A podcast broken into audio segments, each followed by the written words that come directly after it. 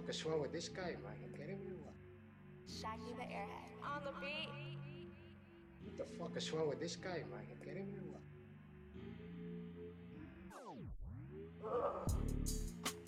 Take a journey into the bazaar.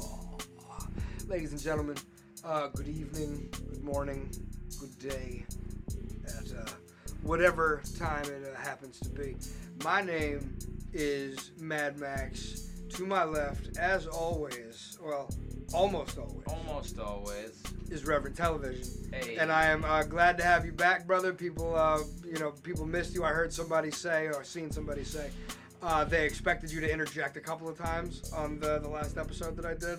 The, uh, the I did a little head, you know, personal history. They were waiting with bated breath for They, the fucking. yeah, they were they were waiting for they were waiting for Reverend Television to pop in. Like, wait a minute, what the fuck? Aw, shucks, I feel missed. Nah, bro, I told you, like, we're starting to, like, there is solid, like, retention. Like, people are, no, like, I seen you post that out. other day about that guy who uh, said he just got recently Yeah. into your music and, And he's into the- following which- podcast and I do need to, uh, I, I don't know if I can, I actually might be able to re-upload the episodes. I don't know if it'll fuck with the upload count, so I might not do it.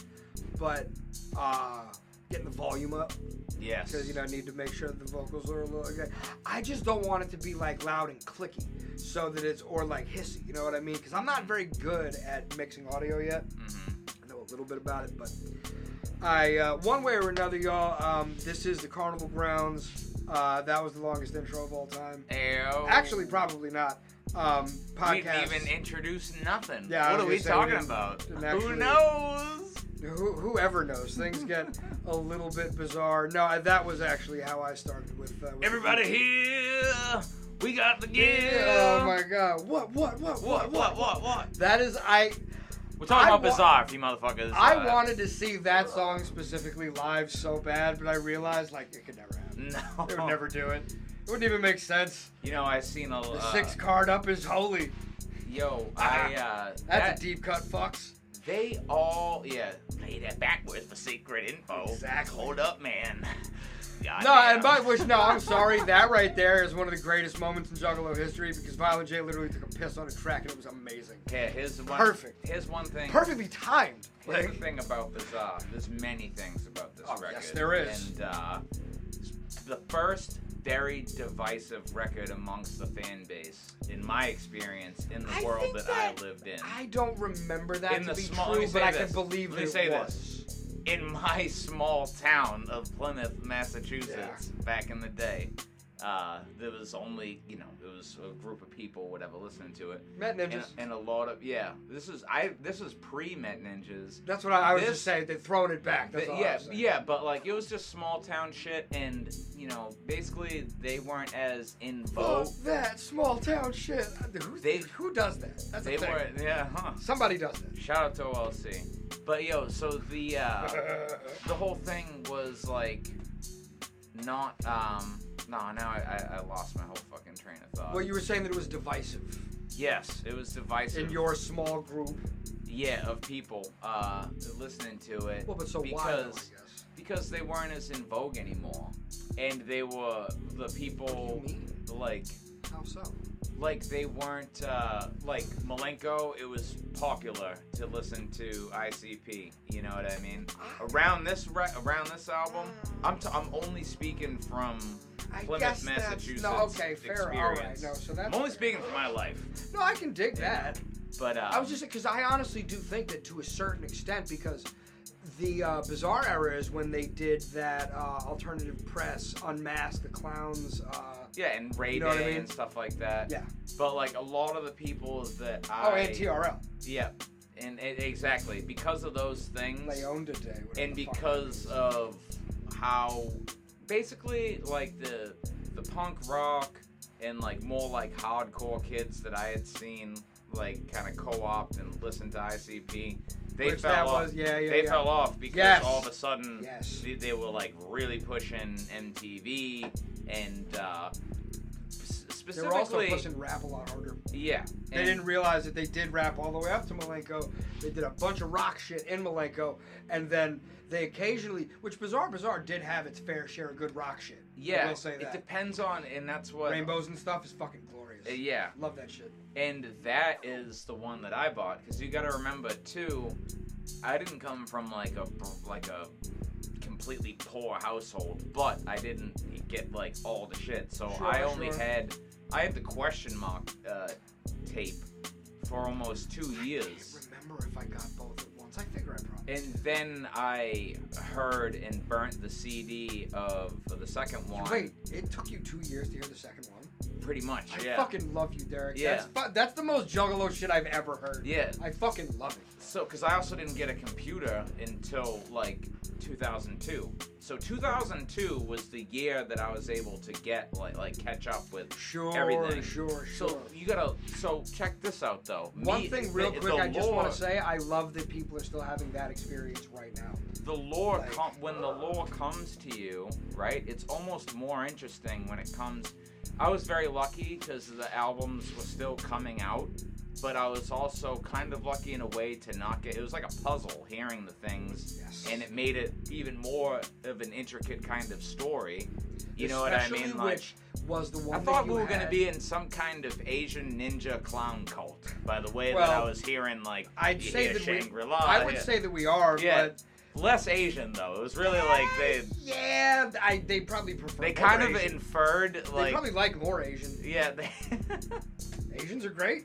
Asians are great. Shouts to Whoop Nanaho, we need homegirl more from, Ja- homegirl from Japan that came to the fucking gathering, bro. I was fucking nonplussed when I We need her. more Asian. TJ fucking brought her. we need coolest more, shit ever. We need more Asian juggalos. I agree, yeah. but you want to know what the problem Why is? is isn't that there Asian juggalos? ICP doesn't really play over there in the sense where, like, I think that they might be aware of the fact that just like ICP is never going to play there.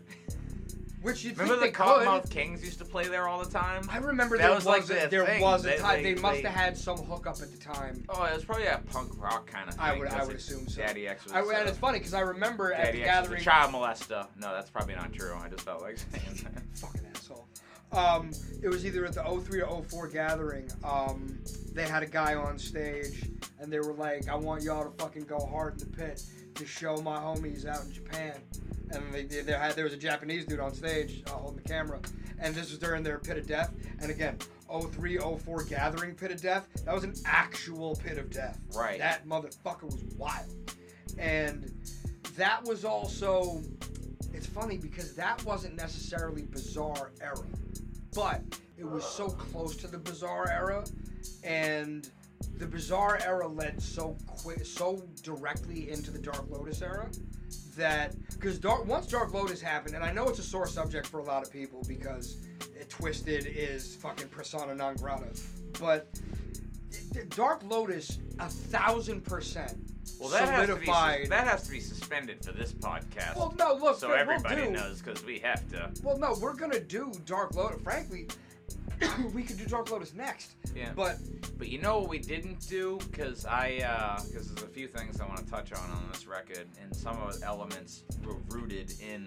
psychopathics from outer space, but we did not. we haven't that. done. Oh well, no. I Okay, don't so think no. we did. Next is psychopathic, psychopathic matter space one. Yeah. Because that's easily Sequentially, one of my that's favorites. sequentially that should be next. Oh, it- oh, so that I didn't- is for that. I can never remember the That's time frame on that 99. I'm pretty sure Okay. that came out. I don't know That would- though, it, it makes sense because I didn't get, I didn't hear it till 2002, motherfucker. Dead so. End.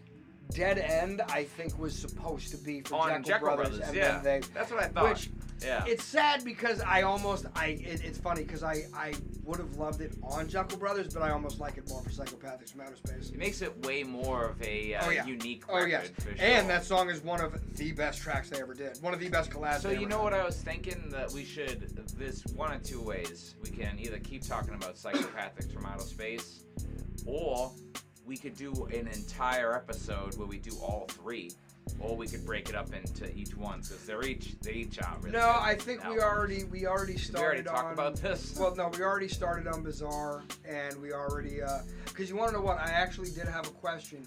The album that you had, because I'm curious based on the fact that you only had that one for two question years. marks, and it was that is is that the such, first? Is sequentially is that first? Yes. And, Okay, and so I didn't have fucking- the here. I'm This glad that it explains my. I'm glad this it wasn't the other way around. That's all. This I'm will explain my origin story and disposition probably a lot because like that album, if you listen to it, it's super dark.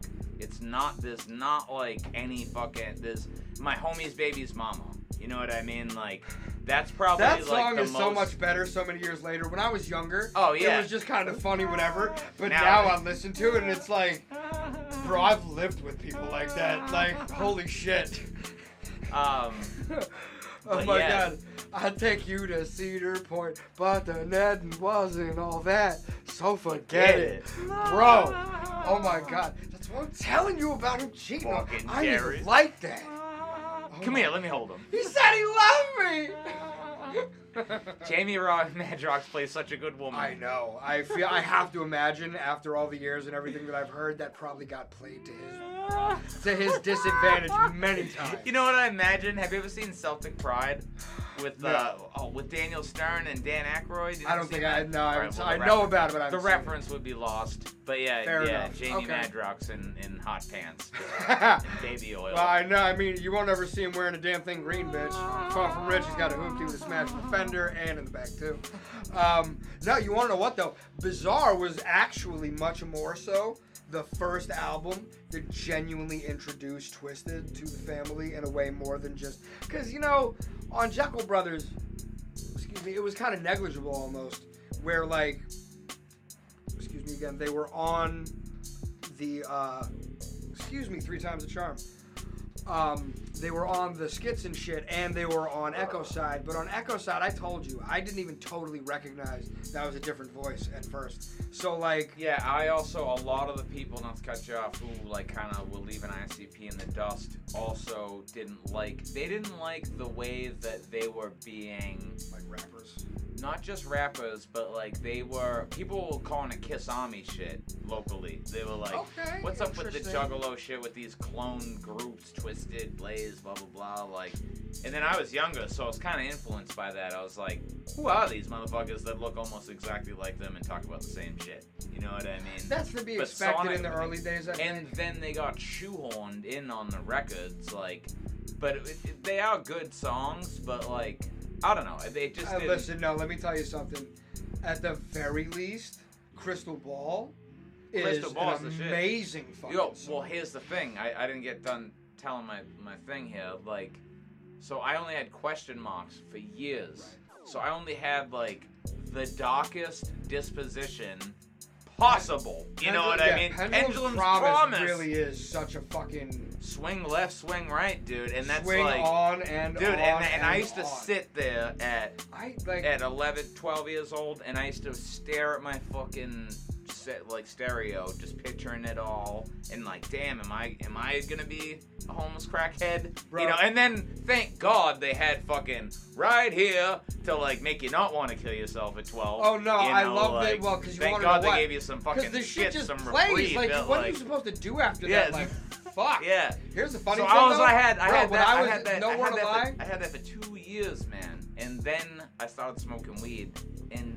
then I got like, let me, cause this is this is huge, and this will blow, this is more shit that'll blow your mind. Like, I thought Juggalos, cause I also didn't see Shockumentary till I didn't see that till kind of late too. So so whenever they talked about juggalos, I assumed it was like X Men and like all these other gangs like that they're talking about. Right, like right, I right. thought it was literal insane clown gang member like Bro, freaks. a lot of people You know what felt I'm that way saying? back in the day, and that was part of and the so, so I, and it really was, and like so uh, the fact that I only like because like also with uh with the Juggalo with Bizarre with with the eyeballs, that is like a that could be a drinking record for the word Juggalo. The amount of times they say it on that fucking right. thing. Okay. It really brands the family era, it plants the seeds Sure, for that. sure. A thousand I also think that the eyeballs has "Let's Go All the Way." It does. It's very Yeah. positive. Oh, the whole album is like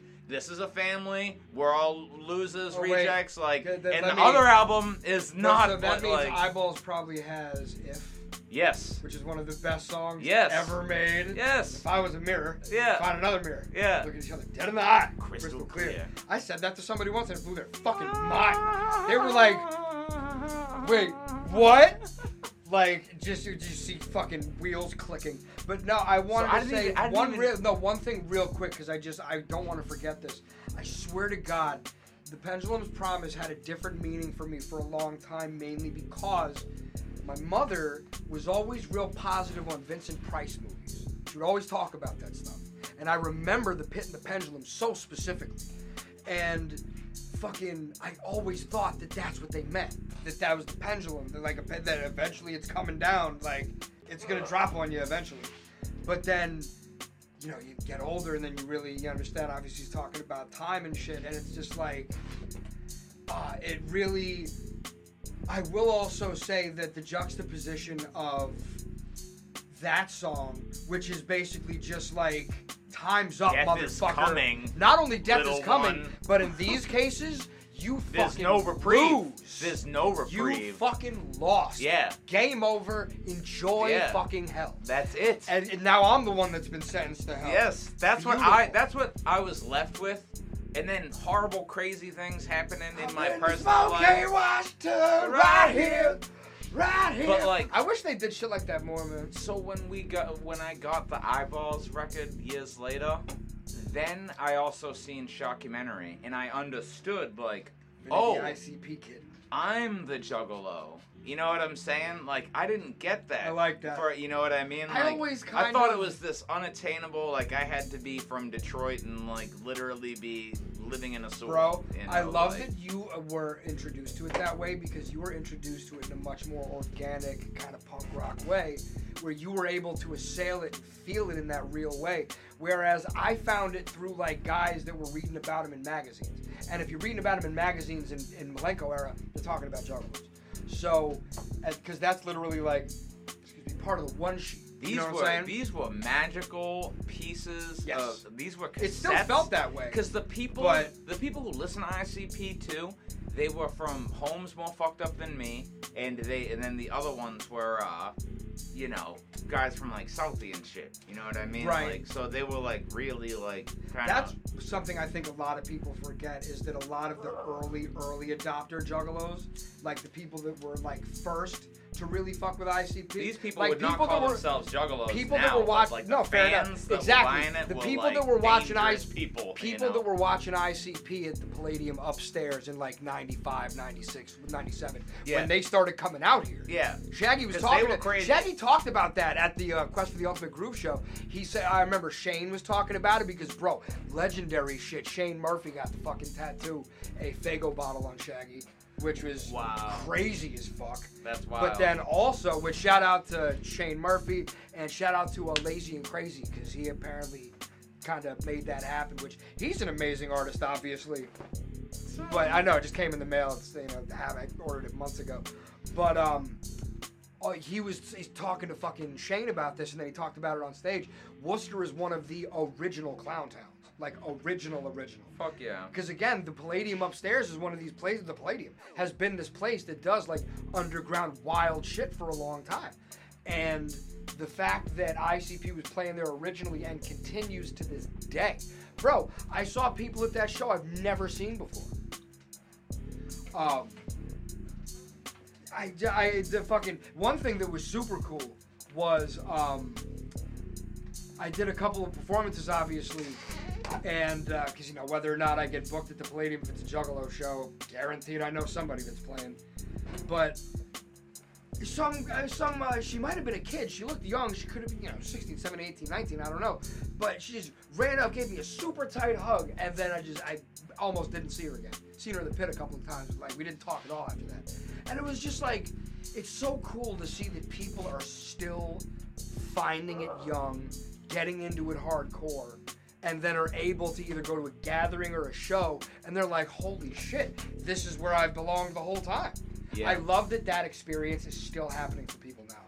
And that it's harder to not get the whole catalog at once because of the internet, but I love that people still are able to like they find one like one thing hooks them in, and they're like, oh, let me look into this, and then they find just this whole world of shit. It's- and Bizarre, I just not to cut you off. I'm No, sorry, no, no, no, But bro. Bizarre is definitely the, one of the albums that did, because the other ones did really good with like vibes and shit. But I genuinely, on Bizaar Bizzar, I felt like I could see the carnival a little bit. You know what I'm saying? Like they fucking spell it out in the skits in the beginning. That's why I was so intrigued. Because Oh, also, also the be- fucking uh, Take Me Away is maybe and that that and that was my favorite ICP and song, that was maybe. that was me, dude. You know, seventh grade, like "Take Me Away." But the song before it, it was also apocalyptic. It was insane. And then the I, then I started smoking weed and trying to get a little brighter of a, of a mindset, and then listen to Bizarre, and that it's like there's people coming from the sewers. It's the other half of the story. Because on the first one, That is beautiful It's just it the whole. for you that It's just the whole place is covered in darkness. I'm what like- I'm, like, sad Welcome to the dark carnival, once, bitch. You know, like, I the, the fact that it happened for you that way is so beautiful. To and me, it bro. also happened. like, bro, so, I- so people who were into it more than me fell away, and then I met with people who are now my lifelong friends. You know what I mean? same. Because, Bizarre like, is when I went to my first show. It was like they. and it was just when you see the crowd i literally i gotta tell you take me away i'm trying to they must have played it live at the Bizaar Bizzar tour i can't remember the set list but fucking shaggy's verse says it so perfectly funhouse freak shows murder go round Fuck how you look, looking, painted up like a clown. Loosen up, let it go. You ain't gotta be tense. They go flying everywhere. Fuck making sense. And that's the beauty of it. Look backstage. Ain't another group out here on the same page. Run with everybody or walk with our crew. Stand on the moon, face the world, and say, fuck you. And this is one that makes me sad where I wish it was a little bit more like this, but I get why it's not. I ain't out there playing that star biz. Put me in the crowd where my juggalos is. Bro, I've told you the story about 2008, right? Uh, 2008 before the gathering where Shaggy was just walking around and fucking doing Ric Flair chops with each with with a guy, and then I'll never forget this as long as I fucking live. That he was standing, and again, these guys were going like shot for shot, you know, on some like wrestling shit. This dude out of nowhere hit him with a heart punch. That, from the fucking gods. I can hear it in my ear right now. The thump against fucking Shaggy's chest, and he took that shit like it didn't even happen. The motherfucker, like literally, it was. I, I swear to God, legendary shit. Like you want to talk about myth building, and the fact that I was on the gel tab is a whole other story. But this shit happened, bro. Yeah, And this was right after I saw a fucking uh, fucking backyard wrestling dude break a beer over, and I had never seen anything like this at the time. Break a beer over somebody, and it was a can. Rip the can open, and then fucking cut his face open with it, and just that right there. I will say that was 2008. That was kind of like I think that was Opaque Brotherhood era, It was. which that was fucking that those were wild times, bro. Holy shit, that But- gathering performance. That was the end. That ended the Opaque Brotherhood tour that year. Oh, is the oh, Because they did the tour. That's right. No, because they, like, did. They did in the a Family Underground. They, were in their fucking Opaque Brotherhood yeah, shit. man, yeah. Those, that was I was on so much acid. I was on so much acid at, at that gathering performance. I thought I was in the Roman Coliseum at one point. I like I, I the pillows were there, everything. I was in the Palladium, and then I, I was like in eight. I was maybe it was in outer space at one point. Oh, no, the, that the sounds whole about right. The whole there was like three moons in the sky, Oh, dude. Like yo, that like when Lotus would play. That was my re- religious experience because No, I, say, bro. I, I took this. All of us. I took the sacrament. We're there. We're singing the songs. It's life. It's death. You know, like Bro, it's I will still never forget, know, and we talked about this, but this was And this was the era where it was Thi- born. no, and this what I'm talking about was right after it, which was Hatchet Rising, where they fucking were touring on Lotus, and I told you they finished the fucking um, ICP performance, which they went from Blaze and ABK go backstage, fine, Twiztid plays, cool set. Spin the bottle. Oh shit! Suddenly ICP set started. It, it flowed like seamless. It was amazing. And then ICP sets end, set ends, which if I'm, I, I'm pretty sure it was passed me by. Can't remember. Back then it usually was. Um, but then floor lights go up, and and they haven't fucking cleaned the Faygo off the ground, so it's just steam rising. And they had just shown the silhouette of the Wraith. We didn't know it was the Wraith yet. But, bro, I literally, I was walking around just like fucking, again, no drugs, I'm only like 17, something like that. I was just walking around like, are we gonna fucking die? like, what's about to happen right now? And then Lotus came out, bro. You want to talk about a religious experience? This bread, I eat this oath, I swear. Holy shit! Like, ABK wasn't even rapping; he was just on stage, fucking Millie rocking. Like, it was no, bro. It was wild. Like, and that's one of these things where, again, I know it's a sore topic for some people, and I get why it's difficult for some people, but to act as though Dark Lotus did not have the significance that it did. And I agree that during Bizarre was when this really started to happen because that's when they started to make tracks together. Crystal Ball was one of the first tracks where they really collaborated like that. and that's where I was curious because I remember seeing it, and I said this on a previous episode, like having the it might have got it might have been the one that got erased though, um, the fucking uh, having only the tape. I didn't have all the cool shit. Cause that was the other thing is my I remember you talking about my homie that. who I burned the CD from. He had fucking the eyeball CD, so it fucking I had don't remember like it it being had, a, anything crazy. it had a comic book. It had fucking no, I, it, there was stuff, but like I remember the 3D glasses were like kind of cool. There was nothing wild, but it was, it fucking was cool. better just than that- a fucking just the See, bro, and I feel it, it I think you know the coolest part of it was was I'm almost positive because he did have the comic too. My, my homie had it all. right. Um, it, it was uh, I think they had a few excerpts in the uh, CD booklet of the comic book. Right, I right. think that might have been the biggest reason why I was. You so, want to know what? I think that because this is what I was gonna say was maybe in your pod, in your area, it was not as like oh they're not as in vogue. But I submit that Bizaar Bizzar they weren't platinum anymore at that point. They had sold fucking what was it? Uh, Milenko and, and Jeckel Brothers went platinum, solid. But then they both went gold for sure, and they went gold pretty quick. So I'm not saying that it wasn't impressive, but they obviously, if they weren't selling a million records in the period of time like they did, at, you know, initially earlier. No, they, dude, they were at the height of their success. I'm just talking about in my fucking in my little world. Oh, like alright. nobody, But nobody really cared. But then, and by the time the Wraith era came out, like 2002, right. then I went to high school. Now, like you know, you get to high school now, it's like multiple, you know, regions. Yeah. You know. Oh, yeah. Then I seen like the Juggalo pocket, which was Met Ninjas, and then I started rapping and blah blah blah blah. I feel like you I was know. kind of lucky in that I was my father was an early adopter of the internet, and so I, from a very early age, had access to a lot of different, uh, a lot of different music and a lot of underground shit. And that was also why I was I was introduced to Twiztid somewhat early. My thing about Twiztid, and I've talked about this before, was when I was younger. A lot of my like hood homies, they wouldn't get down on ICP like that because ICP didn't have that classic hip hop flow.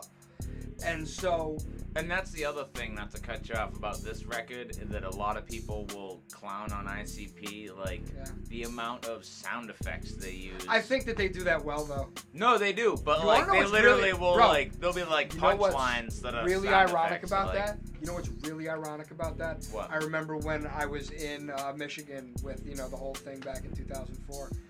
I remember saying something about sound effects, and there was I think one sound effect that stayed in. It was like a whoosh, but I remember him telling me that he was working on something with Jump Steady. Like uh, it, it may have been Master of the Flying Guillotine. Um, and he was saying that he, he like he wanted a lot of sound effects, and he felt like it made him want to dial it back a little bit.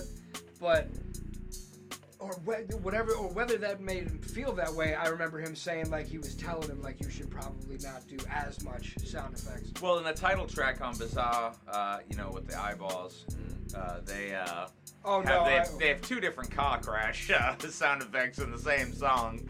Oh no! What was it? Uh, fucking. One of which is like the punchline, pretty much. No, I know. No, well, I was still Fuck one you of, up like that. Still one of my best. Still one of my favorite lines. Dark Lotus team for your colon. Only team you on Sunday, bowling.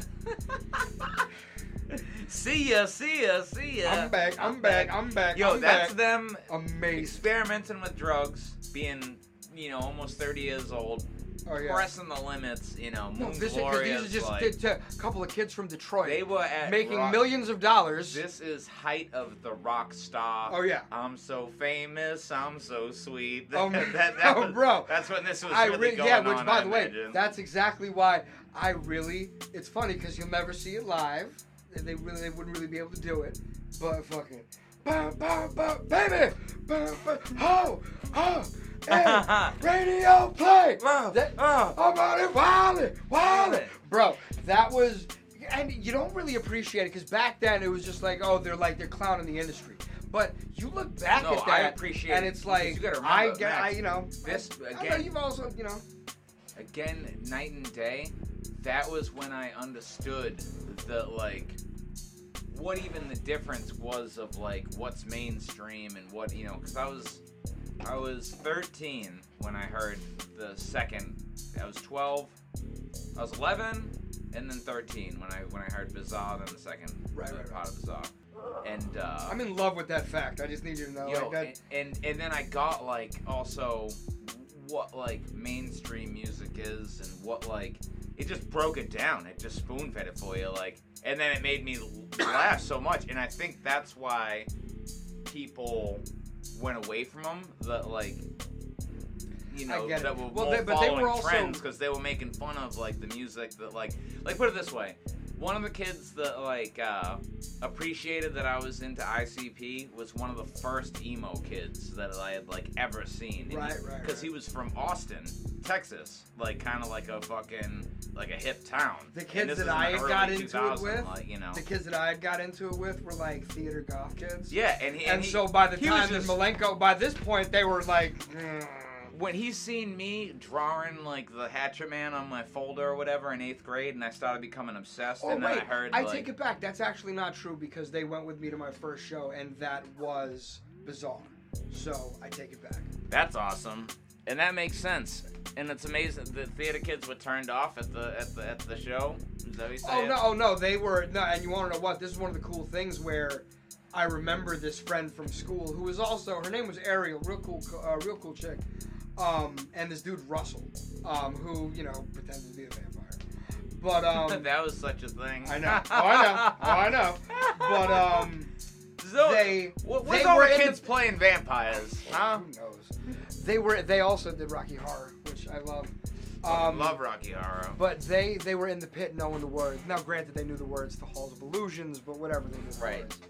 And excuse me, I the the thing about the bizarre era, like I said, it was just they were out there doing wild shit for the sake of wild shit. They had Vampiro playing the bass. That happened. I was there. It had he's slamming Faygos into the ground. Bam! Holding the bass guitar. Like, was it even plugged in? who the fuck knows? That I don't remember that. I could not That'd be the tell best. you. I hope to Christ it was not plugged in. I, hope- yeah, no, hope- I know, hope right? It makes it so much better. But no, like, um, I got there just before, and Ron was there for this Forever Man. Shout out to Forever Man. Um, right after everybody had just sat down and flipped off fucking Nashville pussy, like, nope, we're not interested. Uh-uh. Uh, I got one, I showed up right as they were throwing tapes at him. They tried to throw the demo tapes out there. We don't fucking want this. Fucking throwing it back. I'll still never forget. At that show, there was a dude up in the balcony because you know it was the Hammerstein Ballroom, so you gotta have super cool guys up in the balcony. There was one dude with a single Faygo, and he was like, he looked like he was with Nashville Pussy to some extent. And then just everybody down there were all like, yeah, come on. That was like, that was the first time that I ever had like, I'm telling you, the first time you show up in the crowd and you see, I'll still never, I'll never ever forget this. Juggalos were so hyped to fucking go. I'm pretty sure, yeah, Suicidal Tendencies played that show too. Whew, pit to fucking get thrashed in. But we were so ready to go that when they played uh, Soulfly with Corey Taylor, jump the fuck up in between, uh, in between sets. That song started playing, and we just started moshing. Like, fuck it, let's go. That happened a lot at Juggalo shows. No, I know. Back in the day. No, I Mosh- know, Mosh I know. pits in between. I know. Set change. Because that's what juggle. That's what dope juggalos do. And you want to know what? Dope juggalos were still going to major market cities back in the fucking 2000. In 2000. Yeah. After that, like Worcester again, Worcester was a clown town. Like people got down in Worcester. You ain't So- lying. I like I think that it's really cool with the bizarre era having created this like that was when they got way heavier into wrestling. They did the WWE, which No, they had already done. I just found they out did that the fucking WWE contacted them like we want you to do a song. For the oddities. They man. didn't even fucking like we don't like they, They had done wrestling shit they- before, they- but they were like, oh, you didn't know that we do this. So the oddities thing, that's more like the end of Milenko into Jeckel Brothers. oh, that like, was that oh, was like oh, okay, no, that's that's By the fair. time Bizarre that's happened, because I was is fair. super into wrestling as a kid, and that's what caught me into ICP. Because all of a sudden, like I heard first. Great Milenko. He had that from the skate, uh, the skate park kid uh, that my brother's friends I with. was watching wrestling when ICP and showed up, and so then fucking I that was pretty wild. So I had the Great Milenko tape, like every other red-blooded American, and then all of a sudden, Indeed. all of a sudden, I swear to God, it came in the mail. Everybody fucking had a Great Milenko fucking tape back in the day, and we had a dubbed version in my house, and we listened to that for a year, and then all of a sudden they're on WWF, then they went to WCW, and right, and, and then by and this ECW, era. but that was way That was yeah popular. yeah that, that was actually the first before WWF. Oh, that was Yeah, before. the That's first right. thing It was. they were homies with Rob, uh, Rob Van Dam. I forgot. Yeah. Right. So they those motherfuckers like really had me by the balls. And then by this time, they started. This is when they started doing JCW. Is in Bizaar Bizzar. Ah, that's know, what it was. They were doing their own JCW That's events. what it was. Yeah. Because the, the early JCW shit and the Stranglemania, because I think Stranglemania came out. Stranglemania 2, I think, came out like. Ah, I can't remember when those because I because I I- I've said this before. I always it came down to fucking Shockumentary or Stranglemania. Well, Stra- I'm pretty sure came out in '97. Oh, definitely. I'm just talking about the reason why I never bought it. Right, right, right, right. I don't It was I've also not as easy to get. Yeah. You know what I'm saying? The world was different back then. Yeah. You weren't able to just queue up whatever the fuck you want. Yeah. Like you had to actually go out and purchase it somewhere. And to download a song took days. oh yeah. So let alone If it even fucking let worked. alone if it wasn't corrupted when you got it. Yeah. Like, oh my lord. But um no, that was actually how I found uh, pumpkin carvers. oh, nice. Pumpkin carvers, that be the hobby. So count Motown collecting bodies. You know, clown, and I got mouth game. Halloween. Yo, so Ah, you didn't do the call and response. Halloween. Halloween.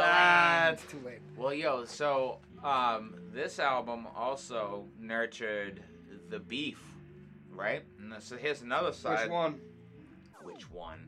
There's, I mean, depending on the, the context. ICP Eminem beef. Okay, so of- that's what I I wanted. That's what I figured. oh no, that was when it was at its heaviest for sure. Definitely. That was when they were being interviewed also- about. They were being interviewed. And about. when I at the top, I should have put this in there too. That was a major divide in the fan base. There was so That's many- true. There was Bro, so many people. have all I ever sudden, told all of a sudden, the same people who I had been listening to ICP with, they got dissed on the Marshall Mathers LP, which also came out in 2000, if I'm not mistaken. yes, it was right And, around the uh, same Yeah, because I listened to both of them, and I had to be like a closet Eminem fan. For No, you want to know you what? know, I may have, I've told this story before, and I, I remember I wrote about it, but there was a dude who I met at Woodward Skate Camp when I went there. I can't remember his name. He was a down fucking juggalo man, to his credit, back in the day with an Evil Dead shirt. Wow. That's deep cut yes, shit. It is. You were at the fucking show. Yeah. You watched Evil Dead do some shit if you have that shirt. And he was super about it, and I was young, burgeoning, getting into rap. And so, of course, with Eminem, I'm into lyrical shit. And so I got into it because he's this white dude that's killing shit.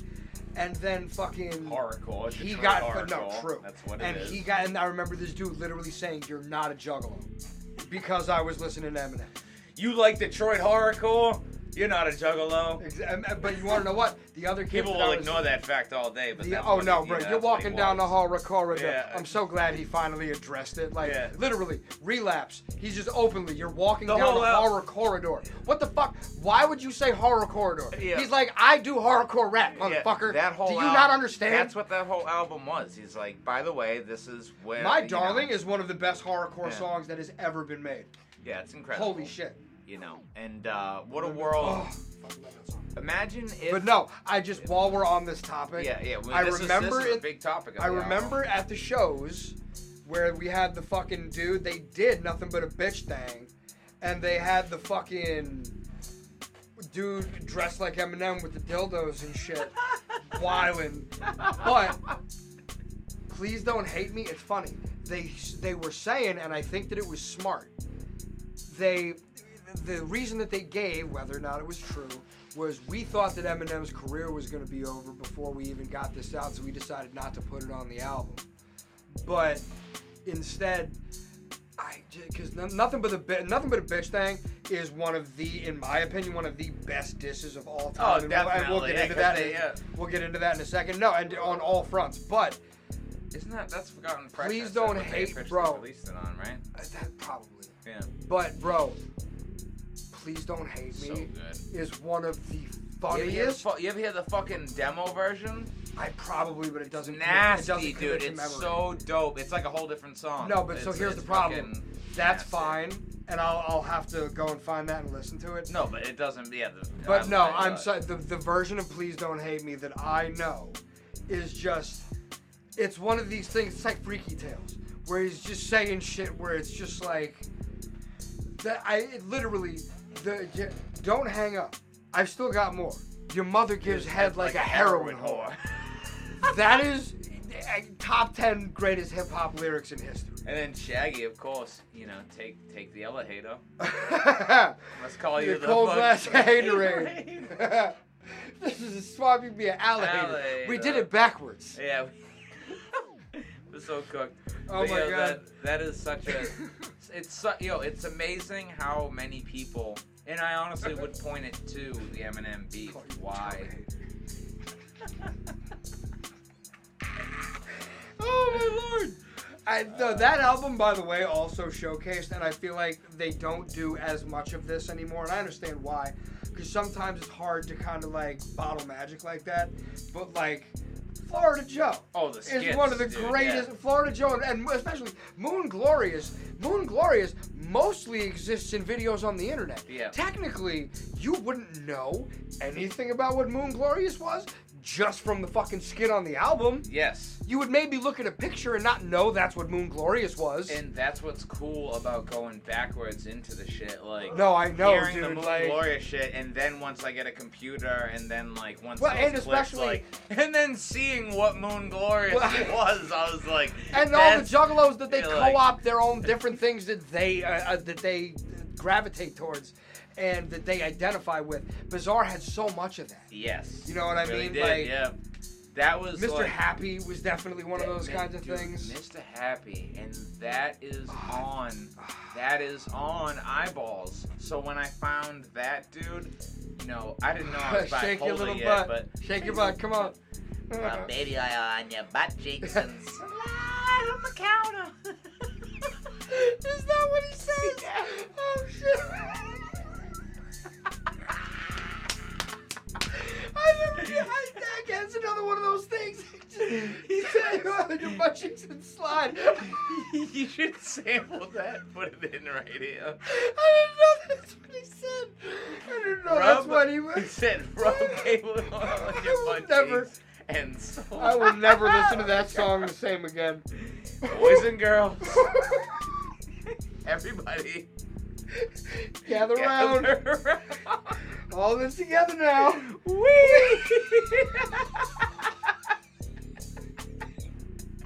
Oh my fucking god! Oh! Holy! Oh my god! Oh. I I gotta tell you, it's one of those things where you just. How many years later, and I never, I just, I just never thought about just. Yo, my that- head was.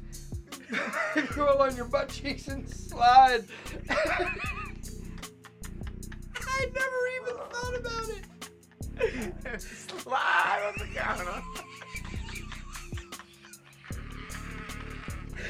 Holy shit. Oh, that's fucking amazing. Oh my god. I fucking and no, and you want to know what? I feel like this also plays to what I was saying earlier, which is that for whatever reason, and maybe they were just on a ton of acid, but I, no, they were hilarious at was- that time. Like they really leaned into the comedy. they'd always done silly shit, but I think that they did a lot of really I like. think Shaggy was drinking a lot. Spec- Okay. to, to to speculate. no, fair enough. Purely speculation. purely speculation. Shaggy was drinking a lot, and uh, this is if you going by what Jay wrote uh, when he was getting put on heavy uh, psych right. meds. No, that is correct. And in That is the correct. Happy song, he makes a joke about it where he's like, "Oh, Xanoffs." With Oh no, no, and he started Xanax, talking like, a bit. No, yeah. no, he definitely by that point. I think it was maybe in Jeckel Brothers he talked about it a little too, but Oh, he does, yeah. by yeah, then having the he, he exactly by then he was much more. Well, like, having been on the journey for a while, it usually starts off with therapy, then the meds, and then the meds coming, and they don't stop coming. Meds start coming, and, they, don't, stop coming. and they don't yeah, stop coming, coming. and they don't stop coming. No, Oh, but that's what it's like, though. So, like, by the time Bizarre came out, you could tell that the psych meds had uh, been taking hold, Yeah. and he's been going on them. that was not, them, not for nothing. you know, that peak definitely came. That peak definitely came in Wraith. Uh, That- 2000, Ra- Oh well, that's when he peeled off of them and started just smoking weed. Oh, was That's yeah, no, yeah. So that's when he. allegedly. But no, That's but that was when he was much more, I think, lucid about it. Oh yeah, That's and more that- so what I that's that's when it made its way into the lyrics because Right. now it had been an experience. Right, right. Right, now it was happening, No, for so sure. that he's writing Right. songs about it like. Bubby, baby oil on your butt cheeks, Then kid. slap. That's what. Holy shit. That's what he was at. Yeah, You yes, know what he I was. mean? Like I'm fucking sure he did that shit. with fucking rainbow colored hair, fucking Oh, bro. three hundred pounds. that dude, was also fucking- when they were fucking super tight with uh, Kottonmouth Kings. Yes, yeah, that was when they were. Hey, full- yo, yeah. this is Loke, man. Why don't you give me a call when you get in? Uh, that was fucking. Oh, that's a different Loke though. Oh, what? Really? That's a uh, that, that's a dude. I don't know who he is, but he's. Uh, I'm assuming he's black. He sounds black. He's the one who freestyles with them at the end of. Um, you remember that when they're all freestyling? I do kind of remember And he, he's uh, he's like uh, oh, I forget what something Loke though. Like right. uh, okay, fair enough. He's the only one who can actually freestyle, if you remember. Like everybody No, kind of sucks, and then You want to know what? They definitely did do some shit, and I gotta tell you, I it really it to their credit, the fact that they did this is so great because they did it on Fearless, but there are definitely like cancelable lyrics on there, and people are just like whatever. Oh yeah. Like, And I'll that- drive my ice cream truck through Ethiopia, Yeah. talking about Free free ice ice cream cream sandwiches. sandwiches. That's like That's like a Sam Kinison. no, I know, fair much. enough. So, but like- it's like that's what I'm saying. That is some shit. The other one was I'll pick up a hooker with a deep voice. Oh, Jetty. No, no, I wouldn't. That was like, it was funny because they like, and I understand why. Especially like we won't go into the details of it, but if you know ICP's story, you know why they might have a little bit of a negative attitude against gay men. It's Yeah. understandable. But one way or another, um, I think that this album or these two albums, it really was like so much the peak of their like. I always loved because it was for not necessarily me because I didn't really learn how to like talk to women until I got much older, but the the to me because I met over the years so many fucking smooth talking juggalos that like ugly motherfuckers. Like I saw a dude in Denver with clown paint on pull a bad bitch's number with clown paint on, no show, no nothing. He was just I feel like being painted. That motherfucker was crazy. and that right there, just like those kinds of fucking juggalos, man. That was definitely. I feel like the bizarre era really produced those kinds of like wily ass juggalos. But no, what I was saying, I, I did make a bit of a tangent. Let a fuck you was like the fucking personified that fucking that mythos of just like that suave juggalo that can pull bad bitches. Cause I seen it happen. I've done it now. I it took me some time. Like I, I wasn't able to make it happen when I was younger, but I had seen it. Like Listen, I ain't a sexist. Might be the sexiest, but I I ain't ain't sexist. fucking sexist. If I'm sexist, I'm, the, sexiest, sexist. bitch. Call me sexy sex. sexy sexist. That did no, because it's such a catchy track, And no, it has one of the best lines. Again, it's one of these just dope hip hop hip hop bars.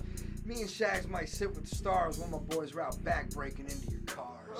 That shit was so dope to me. Cause again, that's like that was juggalo shit, bro. Yeah. Like that was like you really felt like and a lot of people like there are still juggalos that do it like that, that like are for real about it like that. But like that just felt like some juggalo shit, you know what I'm saying? Like me and Shaggy might sit with the stars while my boys are out back breaking into your cars. I like that shit. Bizarre did such a good job of personifying what a juggalo was and like being a juggalo. Because they like, it's funny you would say that. Eh, the the eyeball record, they say it so many times. Yeah, man. Because that I is think that that- is the one that is like the Juggalo recruitment record that I wish I heard a little bit when I was younger. that might have helped me out, you know, like because like songs like uh, um, Juggalo Paradise too. You know what I mean? Bro, I You know, quoted he's that. like- I nowhere like, to lie. I wish I could like, find There There is a place for you. I you know, quoted that like- shit in my yearbook. Yeah, I believe it. You know? All these robot nine to five puppets that I see ain't much different than me, and I couldn't put in motherfucker. Uh, They're just struggling in the world they chose. I'm waiting on the wagons with my juggalo. yeah. That I'm pretty. That that might have been my senior quote because I had two years and it was a different. Um, or no, you want to? You know what? It was my senior quote. Was uh was uh, Juggalo Paradise because my uh, other one was uh, Wizard of the Hood and it was uh, Why does stress be L I F E? Every day's a new adventure for the fellas with me. I only got so long. I'm trying to get out and see. I'm trying to get out and be. Who's trying to do it like me? Yeah, uh-uh. That's like, cause that's that's good shit, bro. And that's another one of these things where it's just like, you know what? I know that there's so much division in the family. I know that a lot of people feel very differently, and I know that it's like a real point of contention. But like Wizard of the Hood, that was another thing. Not long after that era, like right around that same time, like Green Book happened.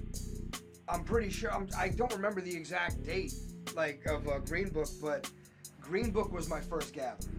So that was like three years after Bizarre.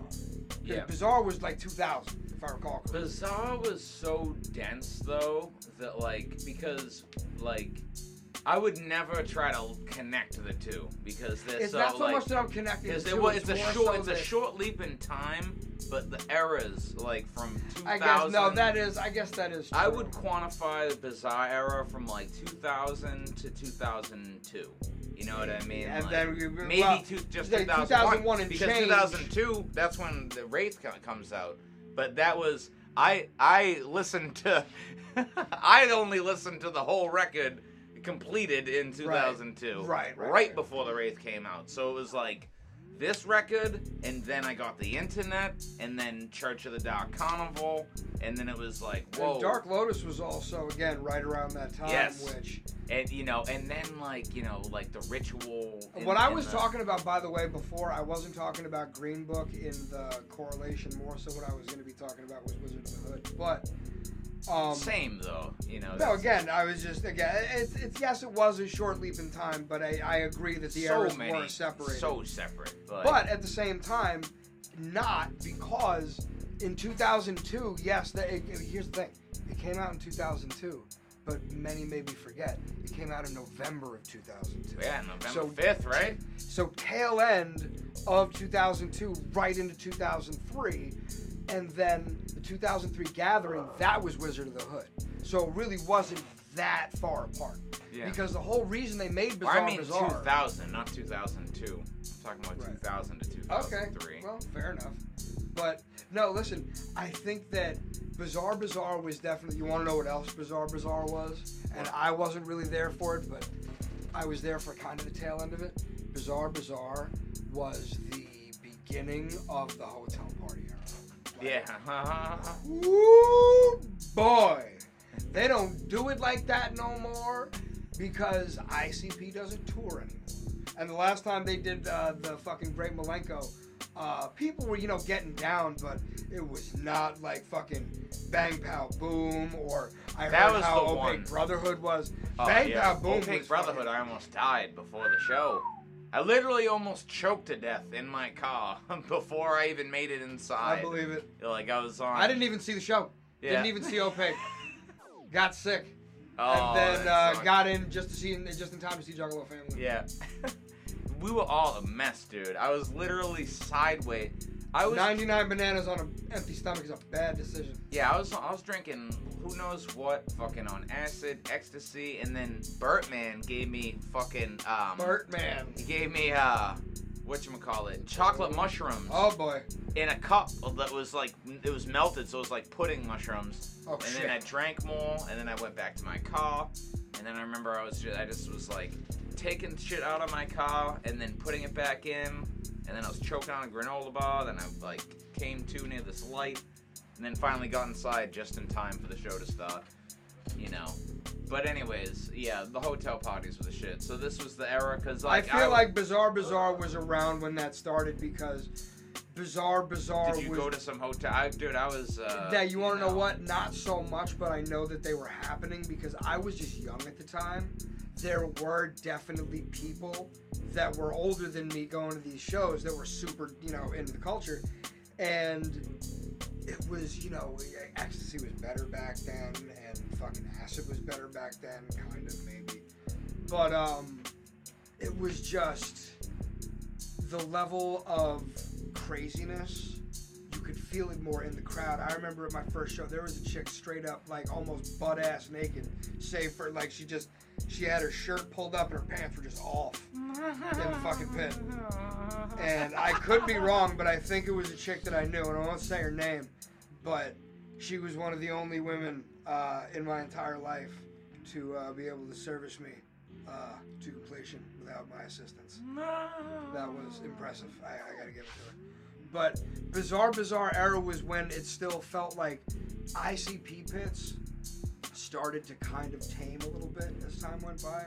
But in those days, they were fucking lawless. Like the Bizarre era, I remember seeing in the second leg of the Bizaar Bizzar tour when fucking Mars came through doing Lung Fu Mo Shi. Um, at the Birch Hill nightclub, tiny fucking place, just fucking melee mayhem, like insanity, and like the the crowd surfing and stage diving was way more wild back then. That was the first time I ever saw because at Hammerstein it wasn't going down. They were too high up above. The stage was too high. Couldn't make it happen. At Birch Hill nightclub, motherfuckers rushed that stage. I couldn't even get on. There wasn't. There, there's no time. It was. It was immediately full. Like that was when I really was seeing like, yo, this is about some shit. Like, people are ready to fucking go. I'll never forget. It's so funny because when you said that you were, you know, on the floor and the house lights came up and are they gonna kill us? Like Well, not are they gonna kill us, but just like, are we gonna die? What Oh, the- what the oh, uh, fuck is gonna happen? they, uh, because everybody had this religious kind of tint to it, and what I remember was, uh, this is years later, like 2005. I'm in Job Corps uh, uh, up in Maine, and meet some juggalos, which really saved my ass, honestly. And then my nickname was actually Faygo in Job Corps because I had a Faygo shirt. Right, right, right. But um, yeah, they were talking about how he was like, oh, I seen. I think he said he was in Colorado, how he was at this show, whatever, probably a Lotus show, can't remember. And he said that uh, at the end he was saying he was ready for them and thought they were gonna bring out guns. Oh, it was ABK, gang related, and he was ha, like, ha, he thought that they were gonna. He thought they were gonna bring out guns, and he was like, and I was ready to take over that motherfucker, and I like heard that story. and like the look, he probably started a coalition, bro. The way Juggalos are, I'm sure there is. yeah, I know, right? I'm sure there is a fucking Juggalo coalition with guns. I yeah. would, Oh, for sure. I would Somewhere. almost bet five dollars on it. And wherever you are, just all power to you. Stay away from us. much love. yeah. Much love to the uh, to the To Juggalo the Juggalo. preppers. They're out there. There's no way they're not. yeah. Hey, we might need the Juggalo preppers you bet. day. you oh, we will need the Juggalo preppers. You fucking kidding me? You would better fucking believe that when the apocalypse comes, you better have a hatchet man handy. You better know a couple tracks. That's the only Because thing. Juggalo, no, because you want to know why? Because Juggalos will find a fucking way. That is one thing that I've come to find about Juggalos over the years is that we will find a fucking way, one way or the other. Well, because the fundamental um, characteristic of a juggalo is being able to laugh in the face of adversity and struggle, Right. and then also finding like a community within like the downtrodden. Yeah. And there's always plenty of that. Yeah, You know, so in in, da- in down times, But bro, one of the scrubby times, let me be a scrubby brother. You know Bro, what I mean? I, I listen. Let me tell you something. It really is such a beautiful thing to me that not only are Gen Gen Z Zuggalos that not only is that a thing, but just me, not even. I'm old. That- not like, even just Gen Z kids, but My day, that was other people, like even people our age, that are just finding ICP now because now it's not uncool to listen to them or like them. Now it's like, I mean, it still kind of is. Being a juggalo has a lot of social stigma, but at the same time, musically, it's like they've done a bunch of things where you're allowed to be cool. You're allowed, like the March on Washington, they behave themselves. Um, fucking, they didn't throw the gathering during COVID. Um, you know what I'm saying? Like they've done things where on the record it's like, oh yeah, no, they're actually They've more proven the uh, their place. rational clown posse. Yeah, they've proven that their place in American pop culture was not happenstance. Oh yeah. Oh, It sure. wasn't just a fluke. a thousand percent. It's very much like real culture fortified. I think that it's actually honestly funny that Because they used to They say, remember, did. remember he used to say, they used to quantify it in one sentence to be like, they said we'd never make it because of the fucking clown paint. And then- now they said we only made it because of the clown paint. You know what I mean? Like, and then like now, that's It just- is. It is kind of funny though that they did behind the paint during Bizaar Bizzar because they gave this very like and that's kind of un you know not even kind of unflinching look completely of just unflinching. like And that's my that was my impression again as a 12 year old. I'm like, damn, these guys are fucking fucked up like suicidal clowns, bro. They- I'm trying to remember because I'm just trying to my memory of this. Doesn't it go right? man. Doesn't it go right from behind the paint to baby mama drama? yeah, That's fucking glorious. you needed that. Just the same way that they end. They, they they that fucking album is such a roller coaster of up and down and up and down. And then eyeballs, it's fun the whole way. It's just fucking. Tilt the World is on eyeballs too. I Yeah. bet. Which I gotta tell you, bro, it really is funny because now when I really think about it, No, Tilt a World I think is on question mark. oh, Tilt the World is Yeah. on question marks. Yeah. Oh, interesting. Yeah. Okay, so I guess I'm a little incorrect on that. But no, I really that those albums also showed that they could rap for real. You know what I'm saying? Like Yo, they definitely like, did have like actual bars Yeah.